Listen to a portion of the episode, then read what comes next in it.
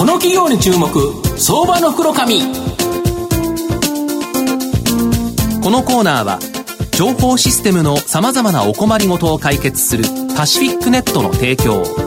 財産ネットの政策協力でお送りしますここからは相場の福の神、財産ネット企業調査部長、藤本信之さんと一緒にお送りしてまいります。藤本さん、こんにちは。毎度、相場の福の神こと、藤本でございます。まあ、プロ野球も終わってしまったという形でですね、はい、阪神、えー、CS 出れないと決まりましたんで、えー、まあ、今年も弱かったなという形ですが、まあ、来年こそ期待したいなというふうに思っております。そうですね。はい。えー、今日ご紹介させていただきますのが、えー、証券コード、えー、7320、東証マザーズ上場、日本リビング保証代表取締役社長の足立義孝さんにお越しいただいています。足立さん、よろしくお願いします。よろしくお願いします。よろしくお願いします。日本リビング保証は東証マザーズに上場してまして、えー、現在株価2762円ということで、28万円弱で買えるという形になります。東京都渋谷区代々木のですね、住宅の保守保証のトータルソリューション企業として、個人向け住宅設備の機器保証修理、えー、不動産業者向け中古住宅検査保証、メーカー保証事務、こちらがですね、3本柱の企業になります。2009年の創業以来、住宅のアフターサービス分野において、オンリーワンのサービスにこだわり、常に新しいことに挑戦し続けている企業になります。住宅総合アフターサービス企業として、おうちのトータルメンテナンス事業及び BPO 事業、こちらを行っておりまして、おうちのトータルメンテナンス事業は、主に保証サービス、検査保証サービス、電子マネー発行サービスで構成されており、住宅オーナー及びですね、住宅事業者のニーズに合わせて、まあ、これらをですね、有機的に組み合わせて提供しているという形になります。BPO 事業は住宅設備メーカーを中心とする委託者の延長保証制度を構築、これをですね、サポートし、延長保証制度に関わるですね、コールセンターの受付、保証金の集金、保証書の、えー、発行、検査、補修の手配、並びにですね、損害保険会社との間で、損害保険料及び保険金の生産業務、これをですね、自宅しております。まあ、ニッチな業界なんですが、まあ、トップシェアの高成長企業という形なんですが、あの、和田社長、あの、前期はですね、大幅な増収増益だったんですが、今期予想ではですね、まあ、大幅な増収なんですけど、営業益は減益、はい、で、経常利益は増益とですね、ちょっと、なんか分かりづらいんですけど。えっとですね、あの当社の業績はですね、はい、あのなかなかの損益検査書だけ見ても、なんか正確な理解が難しいと考えております。はい。あの営業キャッシュローであるとか、はい、あのバランスシートを含めてあの、はい、ご説明させていただいた方がよろしいかと思っております。はいであのまずあの当あの当社のです、ね、前期の営業実質的な営業キャッシュローになるんですけれども、うん、こちらがあの7億7400万という状況でございました、はい、これだけの収入があったということですね。そうですね、はい、それに対して、うん、経常利益が1億5800万という状況でございます。差がありますね、えー、そうです。でここはあの6億1600万のギャップがございまして、はい、でなんでこんなギャップが出るかと言いますと、はい、あの実は私どものです、ね、主要サービスの一つに、うん、あの住宅設備機器のあの長期保証サービスというものがございまして、これあれですよ、コンロとかそのお風呂とか、そういうやつですよね。もうその通りでございます。うん、であのこういった保証あの設備の保証っていうのは、メーカー保証期間通常1年から2年なんですけども、短いですよね、これ私どもが例えば5年とか10年に、あの延長して保証するっていうサービスでございます、その間あれですよね、壊れて、もう本社に電話したら直してくれるとか、直してくれる、いいサービスですよね。はい、で大体これが価格がですね、うん、10年保証で大体あの全部の保証すると10万円前後するんですね。なるほど。新築で家買ってそういう、はい、まあ、コンロとか、お風呂とかトイレとか、はい、これが壊れたって直してくれって言ったらただで直してくれるのが10万円。そうですね。10年間安心ですよね。その通りだと思います、はいで一方でですねあの、うん、私もその、まあ、リスクという観点で見たら、はい、あのまあ、長期のリスクは取りませんので、まあ、事実そのいただいた保証については、うん、損害保険会社に、まあ、保険って形で全部なるほど。ヘッジしちゃうんですね。それは保険会社が払ってくれるということですか？ね、はい。で例えばこれが大体5万円程度するとすると、うん、あの10万円の保証料をお客様あの、まあ、住宅購入者がいただいて、5万円保険払うと、実質5万円が利益として確定するという形になるんですね。はい、はいで例えばあの仮にですねこの、はい。まあ、我々長期保証扱っている中で、これがあの単年度で計上できるのであれば、うん、その営業キャッシュフローイコール、まあ、あの実質利益という形になるんですね。そ、ね。はい、その実際、我々の会計っていうのは、うん、あの10年保証料をいただきますと、うん、その保証期間に応じてあの分割計上暗分するんですそうなんですよ。10分の1ずつしかその年の売り上げないってことですか？です。からあの、10万円の保証をいただくと、今年の計上1万円が計上されるということになるんですね。なるほど、はい、だけどコストの方はか？かりますよね。えー、でコストも同様に例えば5万円払うと今年は5000円って形になって計上されていくという形になっていくんですね。なるほど、はい。であの合わせてあの、まあ、業用拡大に向けてですね、あの販管費、コストの意味ではもうちょっと販管費ですね、あのが非常にあの増えていくという状況でございまして、販管費の方は、まさにその今期の分は今期で全部一括計上されるということになりますね。ですから、この部分が短期的にはその経常利益が圧迫されて、その先ほど申し上げた営業キャッシュフローと経常利益に大きなギャップができる要因となっているということでございます。はい。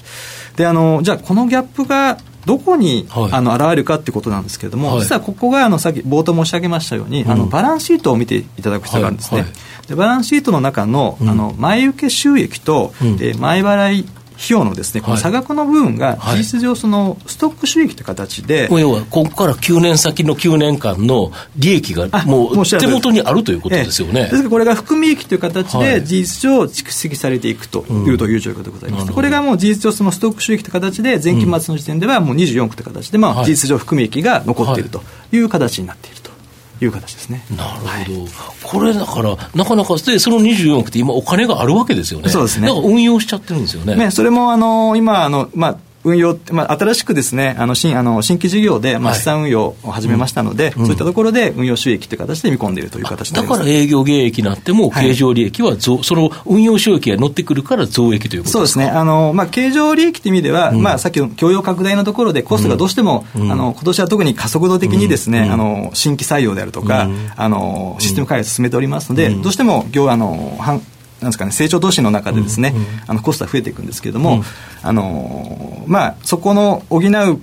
意味でですね、うん、あの運用のところが若干大きになって、経常利益が最終増益プラス増益になっているというような形になっている。なるほど、本当はもっと儲かってるのに、ちょっと小さく見えてしまう、単純に言うと。はいなるほど。あと、御社の場合、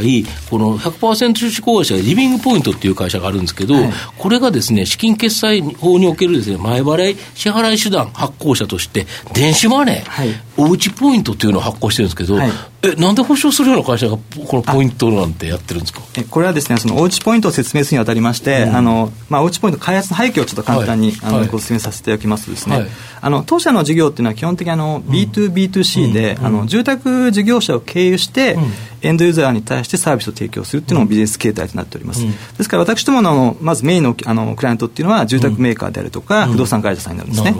で昨今あの、人口減少であるとか、うん、あの国の施策なんかの影響で、ですね、うん、あの新築の先細りがあの見込まれる中ですね、うん、まあ、当社のクライアントの住宅事業者の各社はですね、まあ、従来のこう売りっぱなし、新築売ったら売りっぱなしのところから、どちらかストック重視にこう今まで売ったお客様を囲い込もうということですか？そうですね、まさにこのおっしゃる通りで、あのどんどんストック水まさにその囲い込みのニーズが高まっている中で、うん、まあ、囲い込みとかロイヤルカスタマー化ですね、うん、そういったニーズが非常に高まっているんですね、うん、そういった中で、まさに住宅事業者が独自のポイント制度を作りたいところが。要はお店がポイント出してるのとか、マイル出してるのと一緒で、はい、囲い込むって言ったらポイント制度ということで、で一社一社がやったら大変だから、御社に任せればいいってことですか？そうですね、ですからもう一社一社でやると、やっぱりもうどうしてもお金もかかるし、やっぱり金融的なノウハウも必要ですし、非常に手間がかかるところ、私どもがですね、まさにおうちポイントという形で、住宅メンテナンスに特化した電子マネーをご活用いただくことで、うん、各住宅事業者様がですね、うん、独自のポイント制度であるとか、うん、えー、例えば戸建て向けの終電積立制度なんかの構築をこうサポートさせていただいていると、そんな形になっております。なるほど。で、御社、今までですね、新築住宅とも大手企業と組んで、サービスを提供されてるんですけど、住宅業界って、大手でもそんなに大きなシェアないですよね。あもうおっしゃる通りだと思います。あの自動車とかの携帯なんかはもう大手が数社がこう、数社ですよね、えー、独占千してると思うんですけど、あの住宅市場ってあの、新築事業者であれば数千社ありまして、あの中古の売買のあの、不動産会社って数万社あるんですね、非常にこう裾野が広いっていうのが、あの特徴でございまして、でその中で実は当社のクライアントの大半はあの大手の住宅事業者なんです、でまあ、大体シェアが4割程度あるんですけども、まあ、実はその大手のやっぱりその下のミドルゾーンっていうのは非常に厚くてですね、まあ、そうですよね、えー、マーケットが大きい状況でございます、これ上場企業もいっぱいありますよね。ありますあります、はいで私も実はそこのマーケットを今のまさにメインターゲットという形で、うん、えー、まあ、拡販を進めているというのが今の状況でございます、うん、なるほど、はい、今後の御社の成長を引っ張るものなんでしょうか、はい。あのまあ今まあ、今期来期、今後1年はですね、うん、あの新築住宅マーケットであるとか、あの中古住宅の売買マーケットに対してですね、うん、あの長期保証サービスを軸に、うん、まあ、早期にあのマーケットシェアの獲得を目指していきたいと思っています。あのあと中長期的にはですね、あのマーケット規模が非常に大きいのが、やっぱりその住宅のストック市場なんですね、売った後の市場がやっぱりマーケットは圧倒的に大きいですので、ここに対するサービスの拡充であるとか、あとあの賃貸マーケットへの参入であるとか、場合によっては M&A なんかも含めて、あの検討することで、あの成長のスピードをあの加速させていきたいと、そのように考えていると。なるほど。東野さん、いかがでしょうか？あの同業っていうのは上場企業にあるんですか？まあ、同業っていうのはあの上場企業の子会社なんかではあったりするんですけど。上場企業ではない、はい、あなるほどです、まあ、近いのは、まあ、近いのはそういう意味ではないですね。はい。じゃあまだ、まあ、そういった意味でマーケット広がる余地があるし、うん、黎明期というまだそういう状況ですね。そうですよね、家賃保証の会社はいくつか上場企業あるけど、この住宅機器の設備保証というところでは、はい、御社が最初にパイオニアなんですよね。そうですね。でそこからなんか他の会社が少々といろいろと出てきた会社があってだけど今トップシェアということですよね、はいまあ、最後まとめさせていただきますと、日本リビング保証はですね、住宅の保守保証というですね、巨大なマーケットで、保証検査、電子マネーのですね、3つの切り口でプラットフォーム化することによって、まあ、リフォームとか修繕など、新たなですね、省流を生み出しているという形になります。現状のですね、状況、僕は絶好調だと思うんですけど、同社独自のですね、長期保証契約に関する保証料、これが10年間で分割計上されることから、将来の利益はですね、着実に積み上がっているにもかかわらず、ずですね、まあ、コストのみですね、あの、単年度計上されることから、営業利益が減益予想となって、まあ、株価もですね、上場後、まあ、割と安値圏にまだ低迷しているという形になります。で、来期以降に収益計上の基礎受領済み保証料残高は、前期比3割増の29億6千万。要は、こっから利益が出てくるっていうのが、29億6千万。これ、たった5年、5、6年で積み上がって、これだけ積み上がってるんですよ。にもかかわらず、時価総額が45億円強とですね、はい、まあ、ちょっととこれは極端な割安水準ではないかな。で、こっからまた5年間すると、また積み上がるんで、そうすると、時価総額を圧倒的に、この利益額の方が上回るというですね、すっごい謎な会社になっていくと いう形なので、このギャップはですね、僕は絶好のですね、投資のタイミングかなという気がしますね。期待できそうですね。はい、今日は証券コード7320、東証マザーズ上場、日本本リビング保証代表取締役社長の足立義隆さんにお越しいただきました。足立さんどうもありがとうございました。ありがとうございました。藤本さん今日もありがとうございました。